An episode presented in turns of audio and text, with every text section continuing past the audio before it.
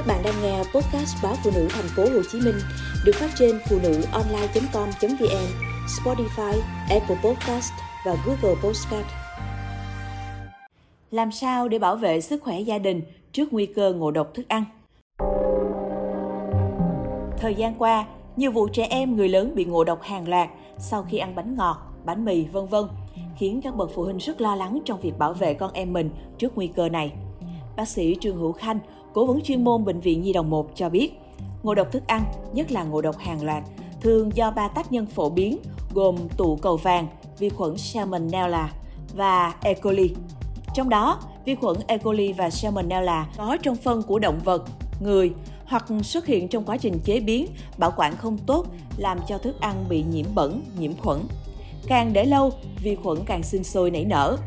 Tùy theo môi trường ngộ độc, tụ cầu vàng, Salmonella và E. coli sẽ gây hại cho sức khỏe của người bệnh. Nguy hiểm nhất là vi khuẩn E. coli, sau đó là Salmonella.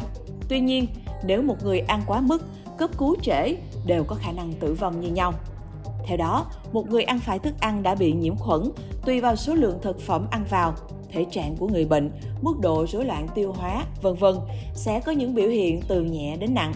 Trường hợp bị ngộ độc nặng, bệnh nhân có nguy cơ tổn thương nhiều cơ quan, sốc nhiễm trùng, nhiễm độc dẫn đến tử vong. Theo bác sĩ Khanh, tất cả các loại thức ăn, thực phẩm đều có thể bị nhiễm độc. Những ca ngộ độc gần đây đều ghi nhận sự có mặt của vi khuẩn Salmonella.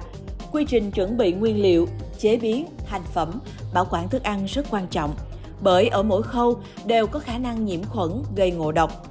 Ví dụ như một người mua nguyên liệu nấu ăn, bản thân nguyên liệu đó có thể đã bị nhiễm khuẩn mà người nấu không biết hoặc sau khi chế biến đồ ăn xong, thực phẩm được để gần với dụng cụ hay ở vị trí đã bị nhiễm khuẩn, thì món ăn mới mang lên cũng sẽ bị nhiễm khuẩn. Thậm chí trong quá trình vận chuyển, lưu trữ, thức ăn cũng có nguy cơ bị vi khuẩn xâm nhập. Vì vậy, tại mỗi gia đình, hàng quán, trường học, vân vân đều phải an toàn chứ không chỉ ở nơi sản xuất của nhà máy. Bác sĩ Khanh lưu ý, đối với người dân, khi chế biến thực phẩm phải tuân thủ các quy tắc an toàn nhưng không để thức ăn sống cạnh thức ăn đã nấu chín. Sau khi chế biến, mọi người phải đáp ứng quy trình bảo quản như trữ lạnh, nóng, khu vực lưu trữ sạch sẽ, vân vân. Nếu mua thức ăn đóng gói, nấu sẵn, người tiêu thụ phải đọc và làm đúng theo hướng dẫn sử dụng của nhà sản xuất, như món ăn cần ăn lúc tươi, món ăn nóng, món ăn sống, vân vân. Khi đã mở gói đồ ăn, cần phải ăn hết. Nếu thức ăn còn dư, hãy bảo quản đủ độ lạnh, kín và không chửi chung với thức ăn sống. Giai đoạn hiện tại lúc mưa lúc nắng, đặc biệt khi thời tiết nóng, mọi người phải hết sức lưu ý bởi thức ăn càng dễ ôi thiêu là thức ăn để qua đêm. Một khi có vi khuẩn thì chúng sẽ sinh sôi nảy nở rất nhiều. Vì vậy, trước khi ăn món gì, cần kiểm tra món ăn đó đã bảo quản đúng chưa, an toàn hay không.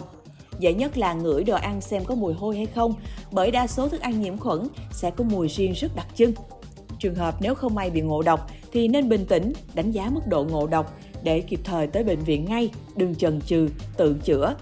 Bác sĩ Khanh chia sẻ, ngộ độc thức ăn có rất nhiều mức độ nên triệu chứng cũng khác nhau. Triệu chứng khởi phát ngay hoặc từ 2 đến 6 tiếng sau khi ăn. Có người không ói nhiều, không đau bụng nhiều, đi phân lỏng. Có thể theo dõi tại nhà và uống bù nước.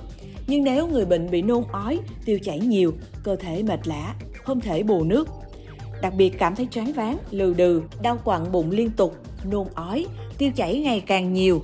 Trẻ em sẽ ly bì, sốt cao, không chơi hay sốt cao đến mức mê sản vân vân thì chắc chắn bệnh đã diễn tiến nặng, khả năng độc tố đã diễn tiến toàn thân. Đưa bệnh nhân đi bệnh viện ngay để được bác sĩ đánh giá và điều trị đúng. Tuyệt đối không được ở nhà chịu đựng hay chờ đợi vì có nguy cơ tử vong.